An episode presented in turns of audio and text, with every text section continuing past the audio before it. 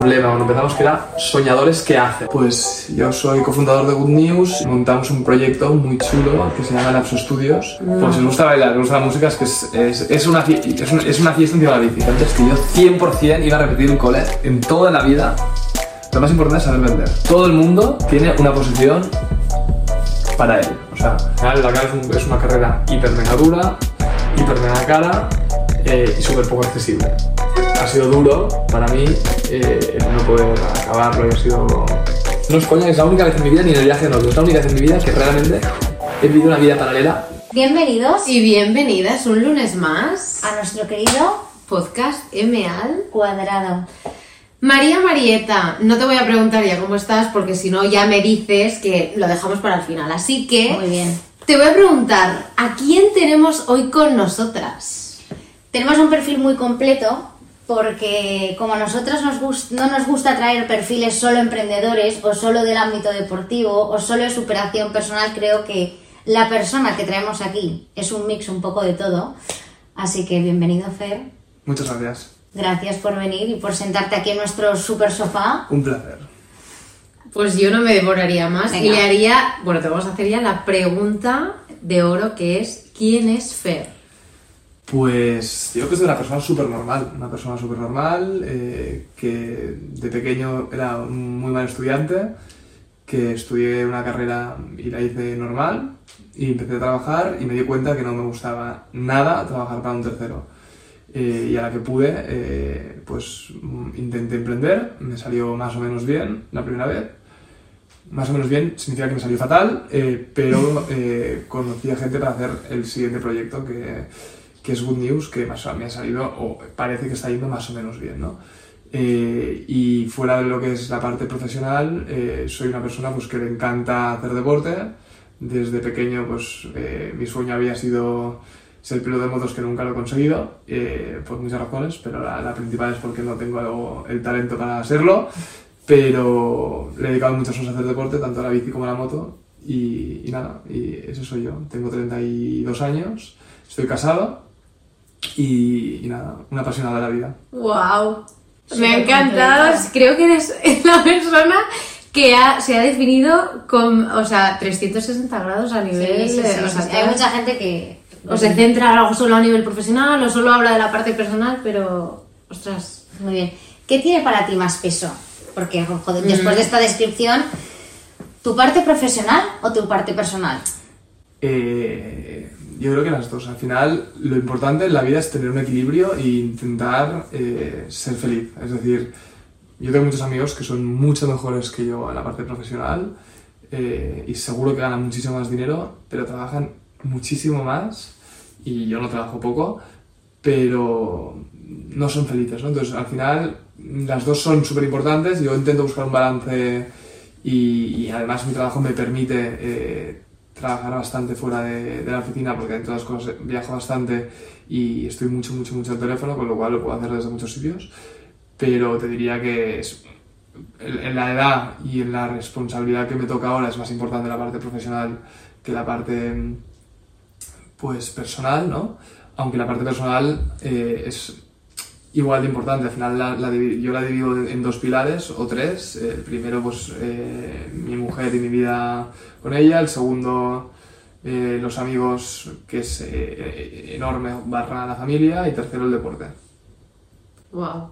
Para aquellos que no te conozcan, ¿a qué te dedicas? Sea, ¿cuál es tu rol actualmente a nivel profesional? Pues yo soy cofundador de Good News y lo que hago es eh, toda la parte de real estate, es decir, eh, intentar buscar los mejores locales para nuestra compañía eh, las mejores ciudades.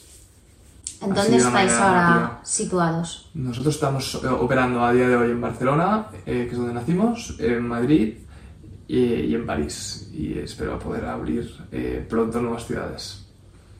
¿Actualmente estás solo involucrado en esta empresa? El 90% de mi tiempo lo dedico a, a Good News y, y luego junto con eh, unos grandes amigos eh, y mi mujer montamos un proyecto muy chulo que se llama Lapso Studios, al que le dedico muy poco tiempo eh, y de hecho una, una- una chica que estaba con- conmigo en la universidad que se llama Eugenia Llopart, a la que os recomiendo que invitéis algún día al podcast, es la que lo lidera eh, y es un proyecto súper chulo eh, va- que está 100% enfocado a, a deporte y superación porque al final mezclamos muchas dinámicas encima de la bici. Es, un- es una actividad y una disciplina que va sobre dos ruedas y no es un spinning o, o un ciclismo al uso, sino que mezcla actividad de, de bici con baile, con rítmica. No te lo sabía explicar, pero el resultado es buenísimo, tiene mucho éxito. eh, es un concepto que nació en Estados Unidos hace muchos años y nosotros tenemos un estudio en Barcelona y ya se anunció, se anunció creo que ayer que vamos a abrir eh, dos más en, en muy breves en Barcelona. o sea que Guau, con- enhorabuena. Con, mucha- Tenemos que decir ganas. que, ¿Habéis ido Bueno, no, pero vino Brenda. Vino nuestra Brenda. querida. Brenda, eh, la fundadora de Raw Studio, que ella es coach en, es coach en, en Lapso. en Lapso y siempre nos recomienda para ir y lo probaremos algún día. Sí, sí, yo seguro. Tú yo seguro, también soy mejor una me- fanática me- del deporte, o sea Pues que... no sé qué haces ¿eh? Pero ¿sabes qué pasa? Em, tengo que confesar que esto de estar encerrada en un sitio montando en bici no- y que no te mueves, mm, no... Sí, pero Ah, tenéis me bastante, tenéis pista de, eh, pinta de fiestera las dos.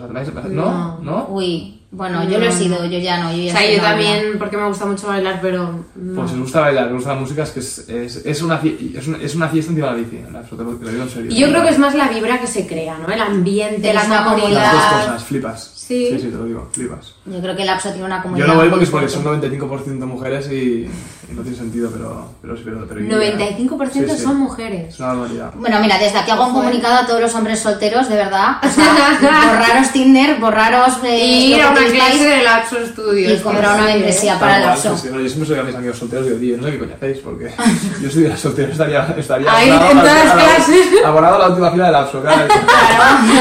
Pero bueno. Bueno, oye, caso. pues eh, joder, tienes dos super proyectazos, ¿no? Mm. Eh, aparte, es- me parece que tengas un proyecto con una. Pues al final con tu mujer, ¿no? Que es una compañera de vida, me parece. Que desde aquí le mandamos, bueno, le mando yo que la conozco, un abrazo y un saludo Muy bien. Eh, me quería ir a esa parte tuya que has dicho, me fui al mundo corporativo porque no me daba tanto, ¿no? Y ahora te emprendes en el vorágine que supone emprender. Pero, ¿quién es Fer en su vida personal? ¿Qué le gusta hacer? Pues. mal. Mira, yo cuando yo empecé. Salí de la universidad. no, ¿Qué perdón, salí del- estudiaste? yo estudié ADE. Ah. Estudié ADE. Y en primero de carrera monté una, una asociación que se llama Youth Economic Circle, que básicamente lo que hacíamos era traer a políticos, empresarios eh, y gente que nos podía eh, pues, influir y de los que podíamos aprender eh, de cualquier ámbito, ya sea profesional, personal, académico. Y, y nada, lo montamos y fue súper, súper bien, aprendimos un montón. Eh, lo que pasa es que teníamos eh, como máximo hasta los 30 años para estar en esa asociación y luego te echaban o te autoexpulsabas, ¿no? Entonces ya hace dos años que no, que no voy. Pero eh, ahí empecé a, a ver que, que realmente si tú tenías ilusión por las cosas y montabas algo, pues tenía éxito. Esto ahora, pues hace ya 12 años que funciona y tiene más de 600 socios, con lo cual te das cuenta que cuando empiezas algo con ganas, ilusión y lo dejas, pues el legado pues continúa. Eh, al cabo de uno- unos meses con mi mejor amigo eh, de esa época, que, fa- que falleció, pobre, eh, montamos una carrera con mis primos, que dual en Benéfica, que fue muy muy bien, y unos amigos tenían un, un concepto muy chulo que se llamaba Move Sports, que lo que hacían era dos carreras al año, que no ganaban dinero, pero tampoco les costaba, y eran divertidísimas. Y yo les dije, oye, en vez de hacer una carrera que dedicas muchísimo tiempo y no ganamos dinero y no ganas dinero, ¿qué te parece si montamos, junto con la que hemos creado nosotros eh, y vuestras dos, un, un- concepto que se llama Move Foundation y hagamos pues pruebas deportivas, dualdones y trialdones en ese caso, eh, y todo lo que recaudemos sea benéfico. Entonces, pues dijeron que sí, nos dieron confianza, como se dice en catalán, y dimos pues eh, pie a empezar un proyecto que estuvimos al pie de cañón, te diría que ocho años, súper, súper, súper divertidos. Nos lo pasamos de coña, hicimos pues durante toda la universidad y los primeros cinco años de, de trabajo eh, carreras y carreras y eventos y eventos hasta que nos hicimos mayores o teníamos otro tipo de responsabilidades y no podíamos ya eh, llevarlos y se lo pasamos a otra generación y esto también sigue, ¿no? Entonces Jolín. te das cuenta de que al final pues si tienes ganas de, de ir haciendo cosas pues las cosas salen y, lo más bonito es ver que tú te vas y el proyecto está vivo aún. Eh, con lo cual, a nivel personal, pues me considero una persona bastante inquieta y, y que me gusta hacer cosas. Mucho deporte, he hecho muchísima bici eh, y he hecho mucha moto, eso que me, eso que me gusta. Y, y también te diría que sí, sí soy hiperactivo y diagnosticadísimo, pero, pero también me gusta estar tranquilo de vez en cuando. Bueno, a ver, como, como buenos hiperactivos me voy a unir a esto. Eh, no hay nada mejor como estar solo para reconectar. O sea, yo o sea, necesito estar sola en mi cueva para poder dar toda la energía que doy. Pero hay que saber también estar sola, hay gente que no sabe. Yo ayer tuve un día solo de puta madre. O sea, ¿Tú increíble. sabes estar solo? Solo, O, solo, o o sea, solo yo- no es estar con el móvil o con Ah, yo, distracciones. yo el móvil, mira, eh, el móvil lo uso muchísimo, pero como un loco, de lunes a viernes. El fin de semana, te juro que. O sea, ayer estábamos en Fuerteventura y. Me lo dejé en casa. O sea, me lo dejé. Estuve, tuve todo el día el móvil en casa sin usarlo. O sea, lo dejé en- y nos fuimos a, a la playa, fuimos a un volcán y el móvil se quedó en casa. Y no lo eché de menos. Quiero decir que durante la semana sí que lo uso mucho. Pero porque también es tu herramienta de trabajo. ¿o Sí, no? sí, sí, es mi herramienta de trabajo, pero, pero Instagram, por ejemplo, lo, lo miro como un loco entre semana y de semana ni lo miro. Yo os recomiendo, porque yo lo he empezado a hacer y la verdad me va muy bien, yo me limito el tiempo del uso de Insta, pero directamente con la aplicación, Ya, ¿eh? está bien, ya. Yo a veces la elimino directamente. Ah, Escúchame, Ah, a yo mí me no. sale el Yo me y le doy a más. Ah, yo no. Yo sí. Bueno, pues soy tú no persona. eres disciplinada, María. No, yo no. Yo hago otras cosas. Yo, para tener mi día a día, por ejemplo, yo ayer era domingo y yo dije, señores, es mi día. Yo me levanté, me fui a hacer un café a una de mis cafeterías favoritas, me fui a Ro, estuve leyendo y después me fui caminando hasta Montjuic, fui a la Fundación Miró, estuve viendo cuadros que no hay nada sola, porque no quería que nadie viniese conmigo a molestarme. Me fui dando un paseo, me fui a comer yo sola a un restaurante que me apetecía un montón probar y luego me eché una siesta de unos amigos, me eché una siesta. Me encanta. ¿Tú eres de rutinas, No, Fer? pero. No, sigues ningún tipo de rutina. Me ha sorprendido esta Ya, a mí también pensaba que me iba a decir... No, no. O sea, igual sí, pero, ni- pero si, la, si la sigo, la sigo de manera totalmente inconsciente. O sea, no. Me levanto, tengo dos alarmas, una a las seis y media y otra a las siete y cuarto. Dos, si me levanto a las seis y media es para hacer deporte, si no me levanto para trabajar. Eh, esto sí que lo tengo así. Eh, y no, no. Para, la, para ir al lavabo igual, eso igual sí. Es la única rutina, pero no, no, lo digo, lo digo en broma. No. no Pero a nivel, por ejemplo, de autocuidado tuyo mental, porque para, yo creo que no, para llevar el estilo de vida que tú llevas y demás, ¿cómo- ¿cómo te autogestionas? No lo sé. Intentando rendir lo mejor posible en cada momento. O sea, sí que disfruto mucho de, de- del tiempo libre, intento, o sea, hay muy pocos días y muy pocos momentos, no hay días y hay muy pocos momentos en mi día a día que no haga nada. O sea, igual sí que planifico y vale, pues ahora o esta tarde me voy a ir con, con mi perro a la montaña, o me voy a ir solo en bici y me voy a ir a pensar, o me voy a ir Ah, pero, pero esto lo pienso. O sea, sí que, sí que tengo una agenda muy, muy marcada, esto sí. O sea, me, me gusta tener todo planificado. Igual, pues a nivel de fin de semana, igual sé con cinco fines de semana eh, eh, de antelación lo que voy a hacer cada fin de semana. Que estoy un fin de semana de levantarme en Barcelona y no saber qué hacer, no lo recuerdo. ¿Sabes lo que pasa? Que yo creo que eh, Barcelona, Madrid, Barcelona no tanto ya por desgracia, tiene tantos conceptos nuevos que está tan bien el poder levantarse un domingo y decir, hey, ¿qué me apetece? Y el poder abrir el móvil y que te lleguen o que te lluevan, como a mí me gusta decir, mil planes súper diferentes. En plan, oye, pues yo nunca he ido al mercado en Cannes, en plan, yo que sé, a ver qué ropa hay ahí y dices, oye, pues es un buen plan, o hay una galería nueva, o han abierto una cafetería. Entonces, a mí me gusta tener esa libertad de ir a probar nuevos conceptos en, en muchísimas áreas eh, sin tener esa rigidez de que es que esto era porque era lo que me tocaba ahora. bueno, pues Yo- son personalidades diferentes. Yo tiendo más también a tenerlo todo scheduled. A mí, de hecho, me gustaría ir un pasito para atrás, ¿no? Porque tú has- nos has compartido ¿no? aquí tu trayectoria, ¿no? Los éxitos o lo que, lo que te va No, bien. no, éxitos no, tengo ninguno. Bueno, pero, ostras, que las Estamos cosas... trabajando para que las cosas funcionen. y ¿no? están funcionando o eso parece. Pero, ¿qué ocurre, por ejemplo, con el primer proyecto que hiciste que decías, ¿no? Que no cuajó, tal. Cuéntanos un poco em, qué sucede y cómo tú gestionas a lo mejor ese primer fracaso, que yo no le diría fracaso, ese primer no. Approach, sea, eso es con el emprendimiento. trabajando, de hecho te conozco de ahí en la Roca Village.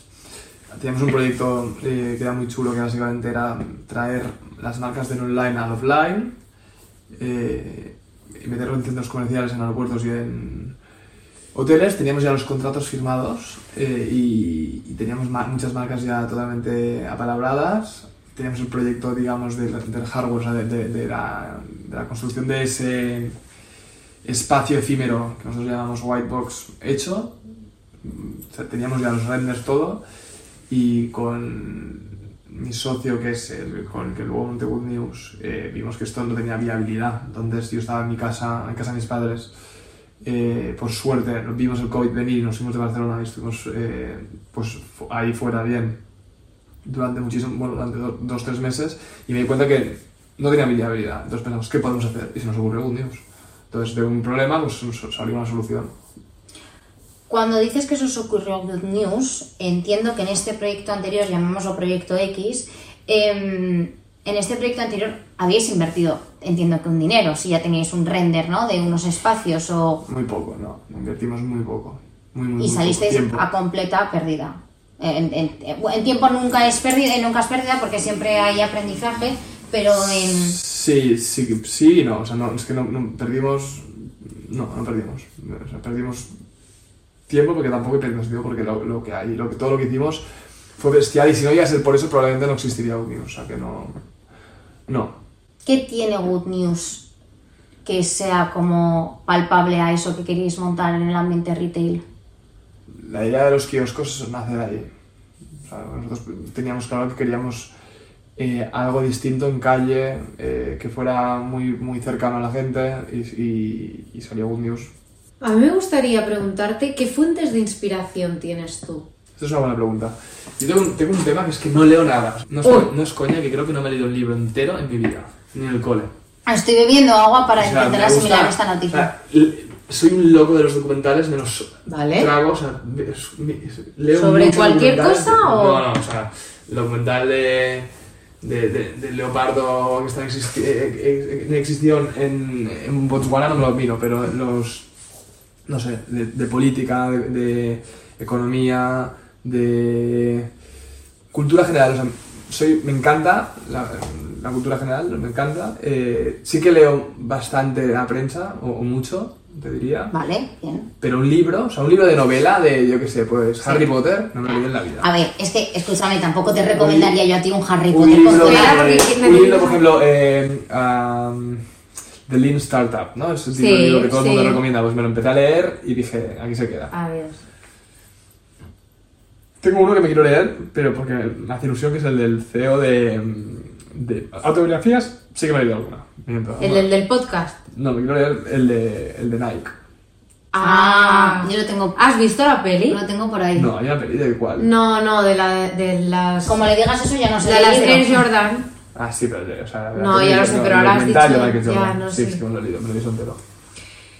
¿Y quién es tu referente? Pues ¿O quién es?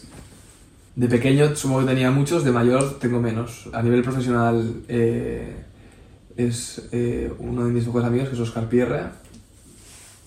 Y a nivel deportivo barra humano, te diría que hay varios que me encantan, sobre todo ciclistas y, y motoristas, pero ninguno en particular. Hay gente que lo ha pasado muy mal y que, y que, y que- y que ha sido capaz de rehacerse y, volver a triunfar.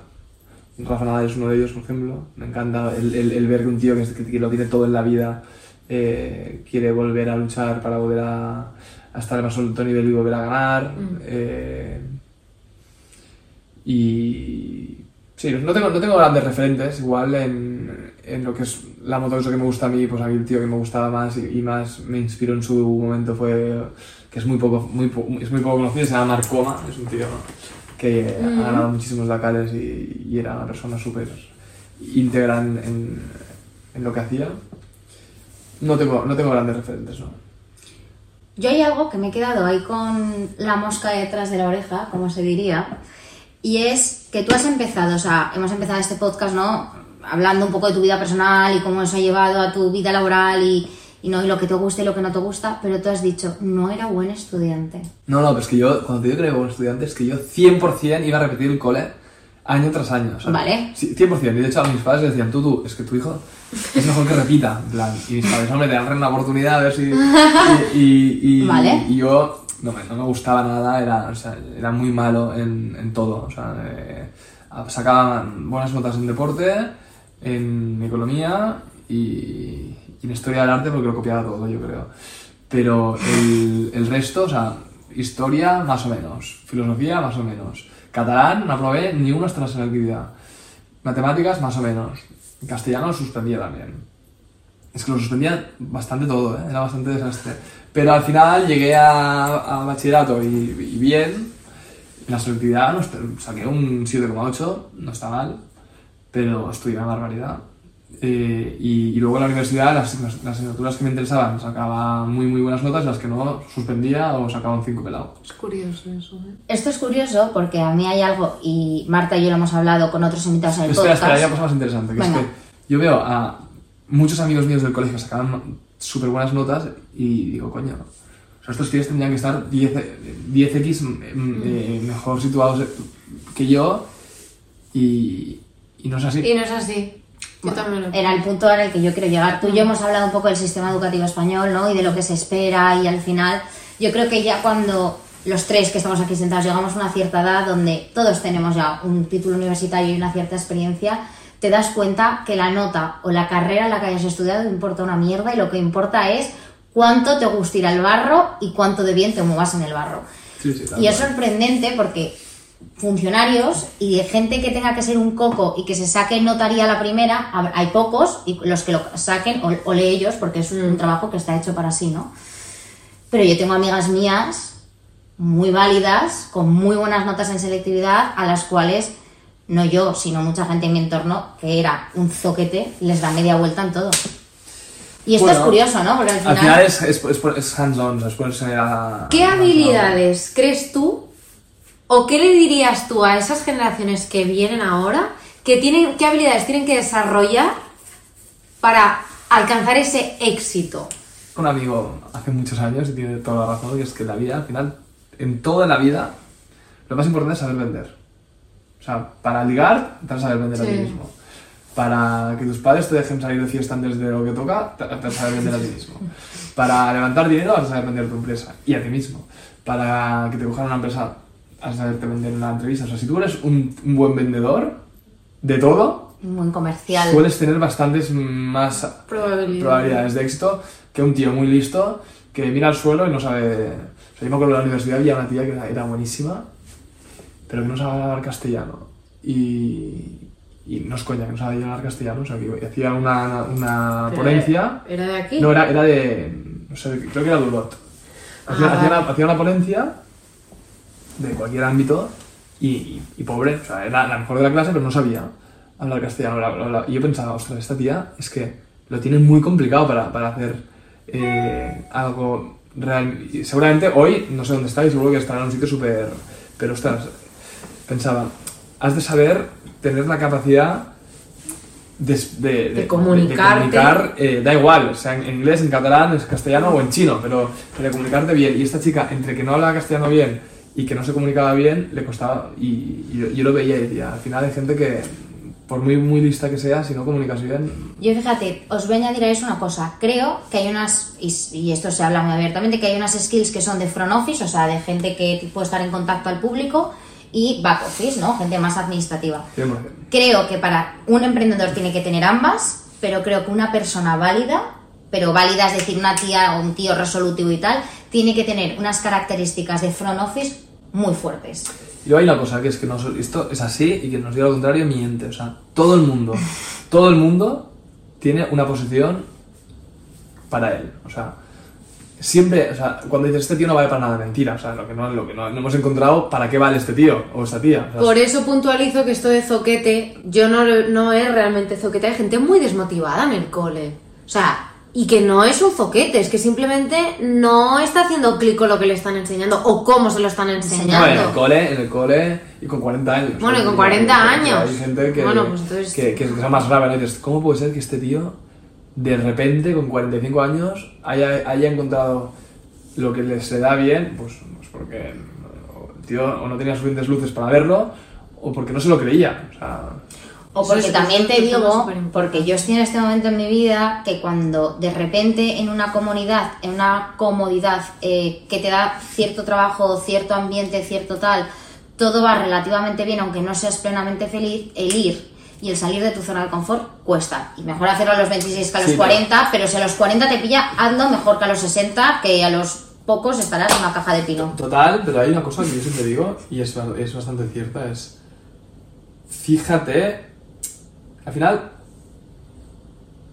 el soñar, mucha gente sueña, pero poca gente hace, ¿no? Entonces, lo, importante es, o sea, eh, soñar en que puedo, por ejemplo, soñar en que puedo ir al Dakar, ¿no? O sea, tengo un grupo de WhatsApp con muchos amigos que nos gusta ir en moto, a muchos. Y todos nos encantaría ir al Dakar. Cuando tenemos este proyecto nos llamaban que estábamos locos, ¿no? O sea, al final el Dakar es, un- es una carrera hiper mega dura, hiper mega cara eh, y súper poco accesible. No tengo el dinero para ir al Dakar, no tengo el tiempo para entrenar y probablemente no me cojan. Pero digo, oye, vamos a intentarlo, o sea, vamos a soñar, ¿no? Nosotros, eh, luego hablaremos si queréis de- del proyecto Dakar, teníamos un lema cuando empezamos que era soñadores que hacen, ¿no? Es decir, o sea, no, no, no vale solo con soñar, pero esto en todo en la vida, o sea, yo, si, si- yo seguro que, que cuando estaba trabajando en la empresa donde trabajaba antes de emprender, decía, "Ay, algún día emprenderé, ¿no? Vale, o sueño con montar una empresa, ¿vale? Pero ¿te has, te has planteado realmente que lo puedes hacer? Porque mucha gente sueña en, en- en que quiere ser, yo qué sé, eh, Artista, cantante. artista, muy bien, cantante, y canta de cojones, pero no se ha planteado, oye, que puedo ser cantante de verdad, o que puedo ir al Dakar de verdad. Entonces, eh, soñadores que hacen, o sea, pues soñar, pero hacerlo, y, y trabajar para, para cumplir un objetivo.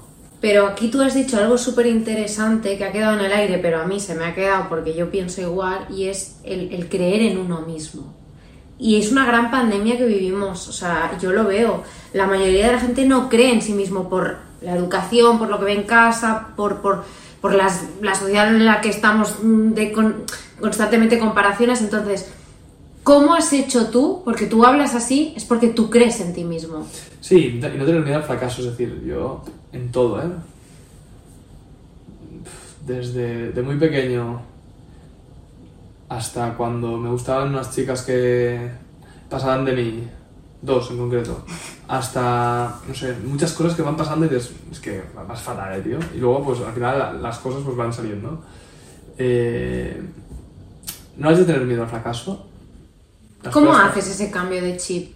Es un cambio que aparte no se... O sea, no, no es tan fácil. ¿Qué le dirías No, a una es que- persona es que yo para creo que... Es que yo no he hecho cambio de chip porque, porque nunca he tenido miedo al fracaso. O sea, es decir, yo eh, y cuando también en el colegio suspendía y, y me metía en bronca y me quitaban los profesores, decía, no, es que lo estoy haciendo mal. Es que es verdad que lo estoy haciendo mal. O sea, tengo que aprender y tengo que mejorar. O sea, yo nunca he sido el tío de que, es, de que yo, siempre, yo, yo siempre estoy en la razón y, y, y los otros lo hacen todo mal. No, no. O sea, oye, es autocrítica, lo has hecho mal eh, y para adelante, ¿no? Y, y- y si me venga el día que pedía demasiadas veces perdón, ya, bueno, pues lo, sé, lo hago muchas veces mal, pero luego ya me saldrá mejor, ¿no? Entonces, no tener miedo al fracaso, pero sobre todo eh, hacer para que las cosas salgan. O sea, eh, si tú realmente sueñas en algo y le, de- le dedicas muchas horas en que eso pase, más veces de las que la gente se piensa, las cosas acaban pasando. Lo que pasa es que la gente, por lo general, esta sociedad es una panda de vagos que no hacen nada. Bueno, por lo general. nosotros, en, en nosotros nos gusta Ay. decir que este es el micrófono de la manifestación y a mí me encanta manifestar, pero Marta y yo siempre decimos que hay que manifestar con acciones, con un action plan. O sea,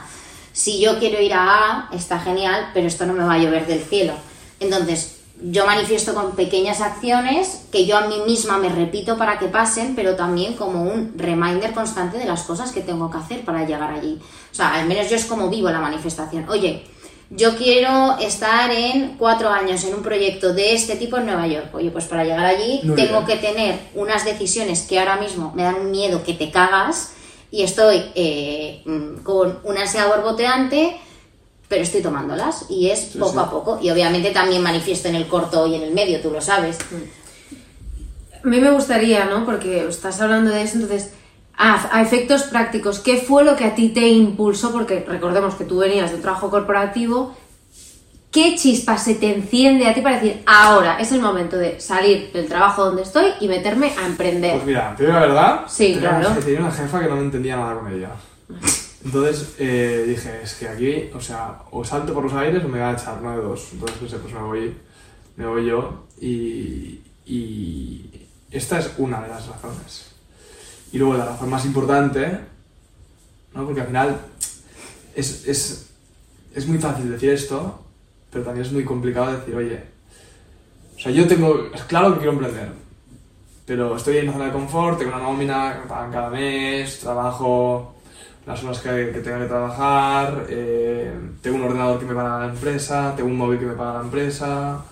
Comodidad. Tengo, tengo una, una, una, estabilidad no solo de nómina, sino de, de, de entorno, ¿no?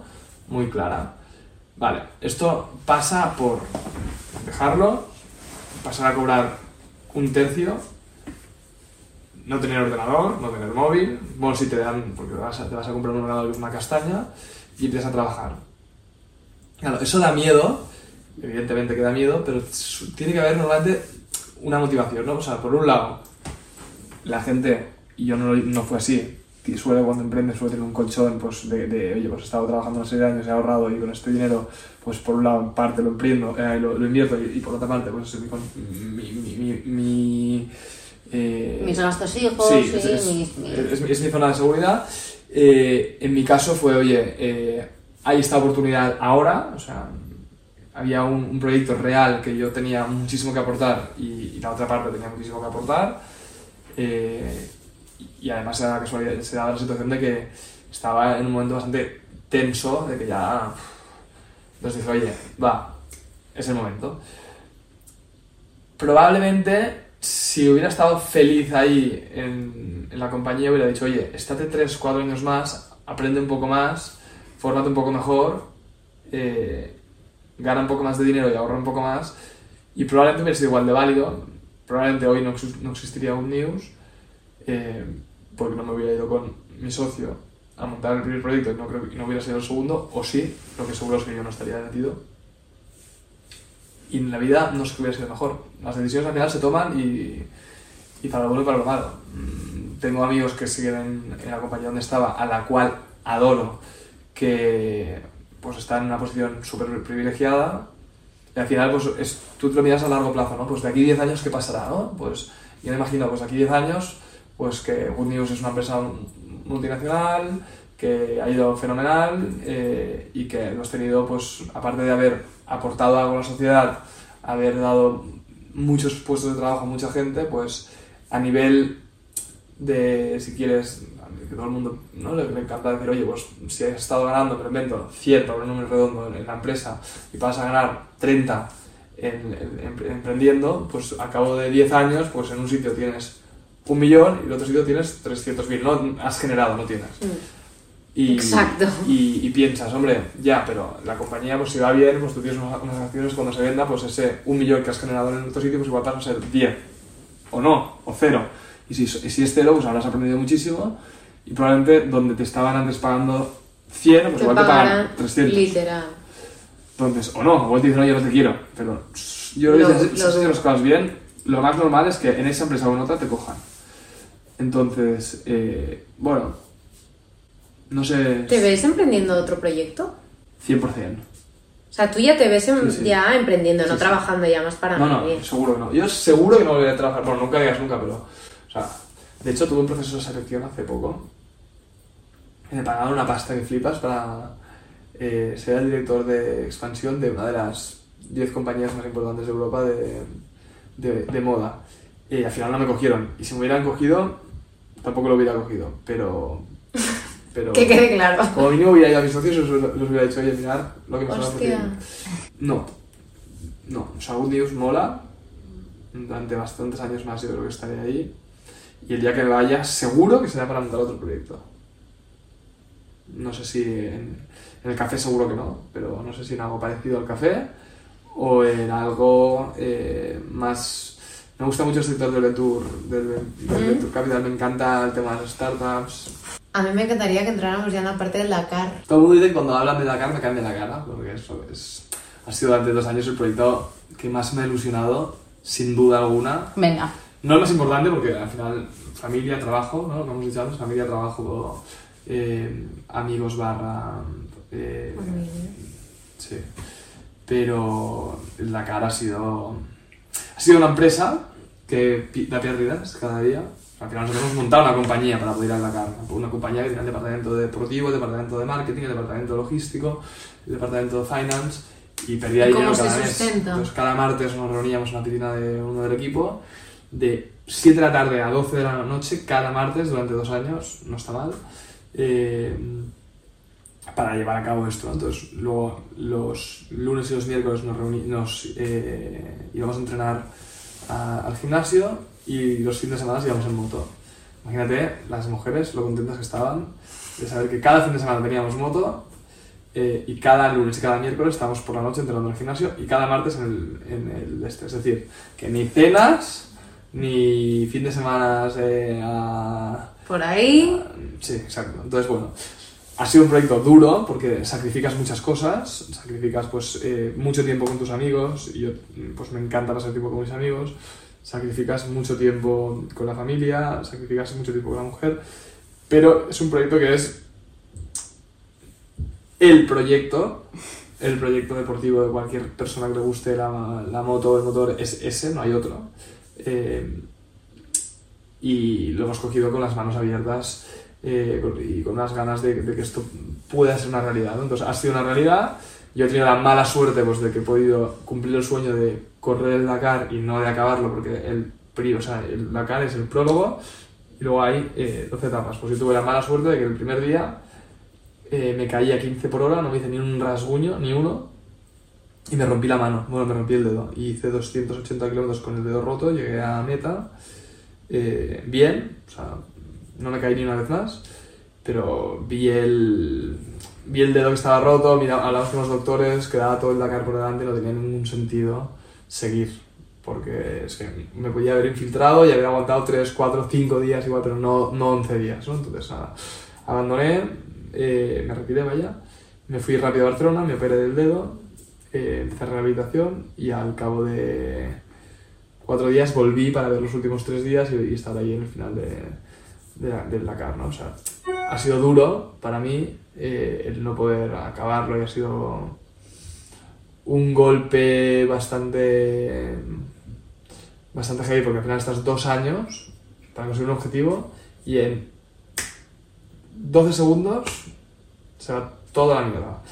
Pero bueno, en verdad no se va toda la mierda, ¿no? Porque te das cuenta de que has vivido un proyecto de dos años, hemos ido a correr el Rally de Marruecos, hemos hecho mil entrenos, hemos hecho, vivido mil experiencias Fe. y hemos estado ahí dos. y- Ya, no, para un momento, parte para- positiva de decir, no, Está Lo hemos vivido todo. fenomenal. Yo necesito preguntarle, ¿qué fue lo primero que pensaste cuando te caes de la moto?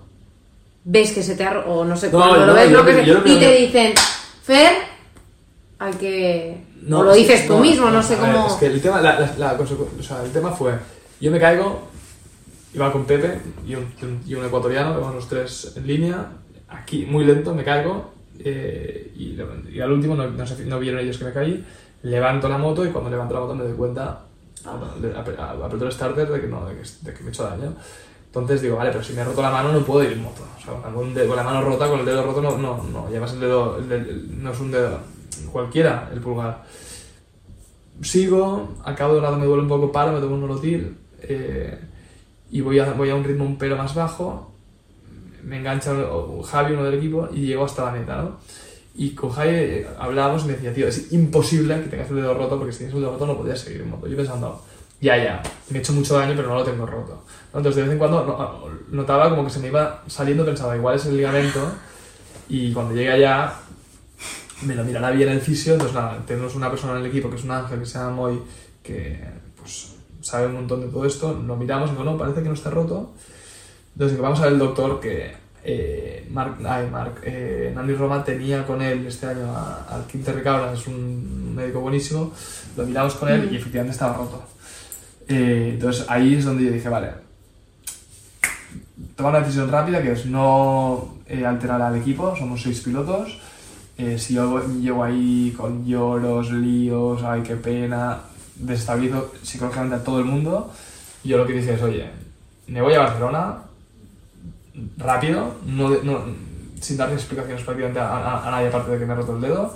No desestabilizo a nadie, la gente sigue en carrera, yo me voy, me opero, hago mis, mis deberes y vuelvo. Wow.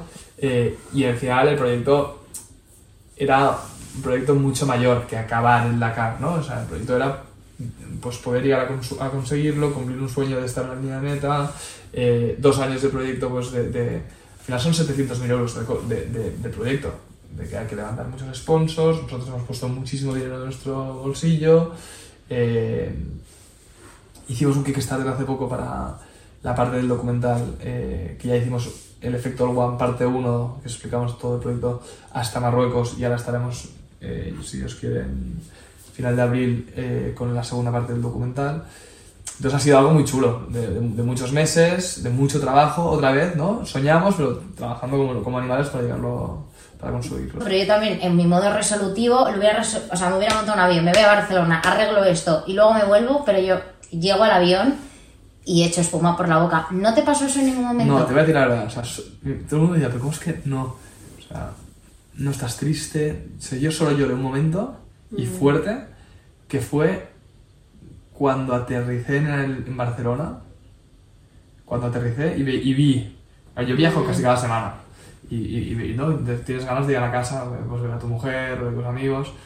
Y ese día, en plan, llegaba y sabía que me estaba esperando eh, mis padres y, y mi mujer en el aeropuerto y decía, ¡buah! ¡Qué putada! En plan. uf, o sea, me puse a llorar, como un loco. Y además tenía ganas y le dije, yo vuelvo, pero con una condición, que es que, que volvamos todos allá porque quiero que viva esa experiencia del Dakar, porque no sé si volveré. O sea, ahora yo creo que sí volveré, pero en ese momento no sabía si iba a volver.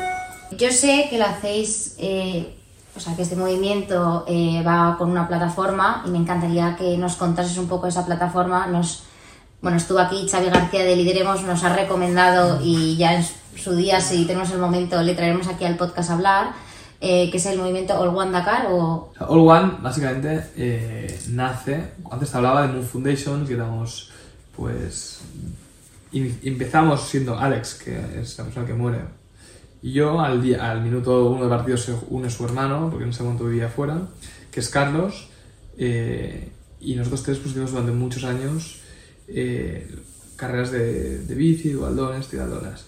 Cuando Alex muere, eh, los hermanos de, de Alex y los amigos más cercanos, digo, oye, todo el espíritu de esta persona, no es que Alex no, no, no era mejor que el resto, eh, ni era eh, a- alguien al que él se, se le deba rendir homenaje toda su vida por, por- no, Alex es una persona normal, con sus defectos y sus Virtudes. virtudes, pero eh, sí que la manera que tenía él de, vivir, pues yo creo que era ejemplar, ¿no? Entonces dijimos, oye, hemos de ser capaces de esto, eh, transmitirlo y darlo a, dar la oportunidad a la gente de que pueda vivir con esa manera.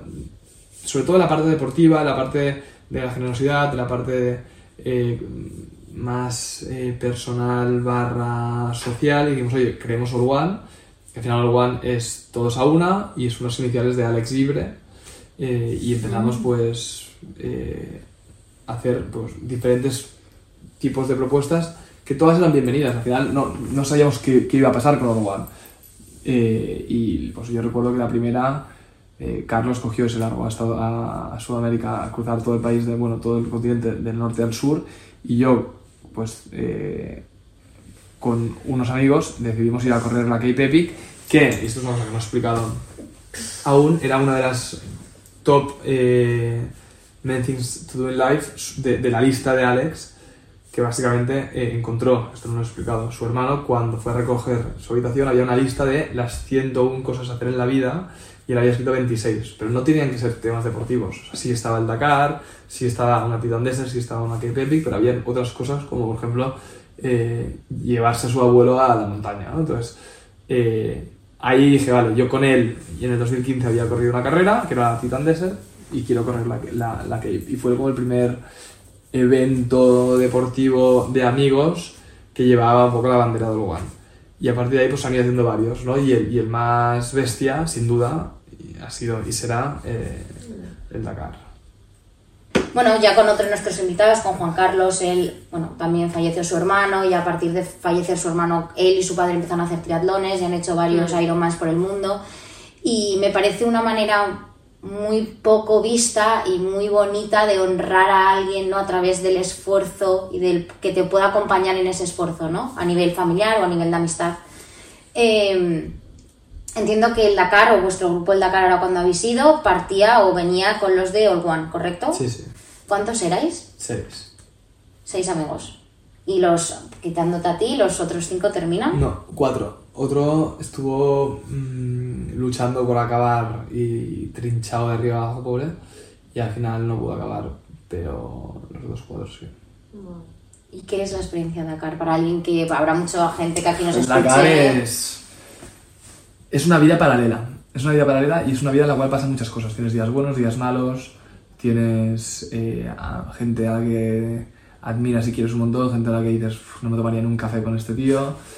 Eh, pero es, es un sueño dentro de la vida. Es decir, o sea, es que no, no es coña, es la única vez en mi vida, ni en el viaje no, es la única vez en mi vida que realmente he vivido una vida paralela dentro de, de mi, de mi vida, en todos los sentidos. O sea, es, es una, es una locura, no se puede explicar, además de vivir. O sea, Guau. estás totalmente desconectado del mundo. Estás en un campamento que empiezas con 3.000 tíos, acabas con 2.000 2.700 y, y van pasando cosas. Y es un tren que, que- que no para, cada día cambia de marcha y acelera. Es muy, muy, muy, muy duro. Eh, y, ¿Qué es lo más duro que has vivido en el Dakar? a ver, yo he vivido muy poca carrera porque me, quedé por De tus compañeros, De tus. No, pero ya te lo digo, o te- sea, lo más duro para mí, sin duda, es el descanso. O sea, hay dos cosas, el descanso y la cabeza, porque te juegas la vida cada día, o sea, cada minuto durante 12 días. Literal. En moto es así. Es una barbaridad. Y el descanso es mínimo. El descanso no, duermes entre 7 horas las duermes, pero... ¿Ah, pero- sí? Tú piensas que, que en la rutina es que tú llegas del- de la carrera a las... Un tío que está en... Carlos, ¿sabes? Vamos, antes hablamos de Carlos, vamos a poner su ejemplo. Pues yo creo que llegaría claramente casi todos los días de noche al campamento, no a- o sea, había enlace y había de noche al campamento, es decir, en torno a las seis y media, siete. Eh, ahí pues llegas, te dices lo que le pasa a la moto, te, te apuntas al fisio, te vas a duchar, comes algo si tienes tiempo, vas al fisio, briefing y a dormir. Te levantas a las cuatro y media de la mañana. Vuelves a empezar. Y así cada día, pum, pum, pum, pum. Entonces, claro, sí que duermes, porque, pero claro, duermes a unas horas raras eh, y, y estás reventado. No, y tu cuerpo está todo el bueno, tu cuerpo y tu mente en Sí, tensión todo el rato. una cosa, ¿eh? O sea, esto me... Yo creo que a cualquier deportista, no sé si de élite, porque igual de élite se miden muy bien para llegar al último día sin nada, pero amateurs, a mí, a mí me ha pasado, en la, en la Cape Epic me pasó, y en Dakar ellos decían que, que les, les pasó, ¿no? En plan, que cuando acabas, tu cuerpo se ha acostumbrado, tu- y tu rutina se ha acostumbrado a esa, y se te echan tres días más, los haces. Es un tema de rutina. Pero yo creo que sea, aquí yo, perdona, ¿eh? Cuando, cuando eh, hubo una época que cada semana iba a París y me levantaba a las cinco y media, si estoy dos meses sin ir a París, supongo que levantarte a las cinco y media pues te cuesta, ¿no? es como todo, te acostumbras. Total, pero es- yo creo que es crucial el diálogo que tienes con- contigo mismo, o sea, la mente. Sí, sí, no, la mente... Al final todo, o sea, el Porque la deporte te y, la- y- y la- el trabajo, pero en el deporte en particular, o sea, No, hay un claro. momento que, que la barrera física la, la pasas Mm. y ya todo lo que tiras es de cabeza. Eso es. Entonces, a partir de ahí es cuán fuerte eres tú y cuán entrenada tienes tu cabeza para, para no rendirte. Yo medio bien. Ni muy bien ni muy mal. Pero su- suelo, suelo salirme con la mía. Y bueno, hay mucha gente que no sabe eh, el, el sacrificio del Dakar, ¿no? Como que tienes esta idea de Carlos Sainz, padre de todo lo que ha conseguido, pero nunca se sabe, nunca se ha, se ha materializado el ver ese esfuerzo, el, el, el el perderte en medio Hombre. del Dakar. Nuestro documental te aseguro que lo va a hacer. Y, y hemos estado creando poco a poco y sin ni un duro. eh, es una comunidad muy pequeña que tenemos, nada, 20.000 seguidores en, en- en Instagram eh, en un año.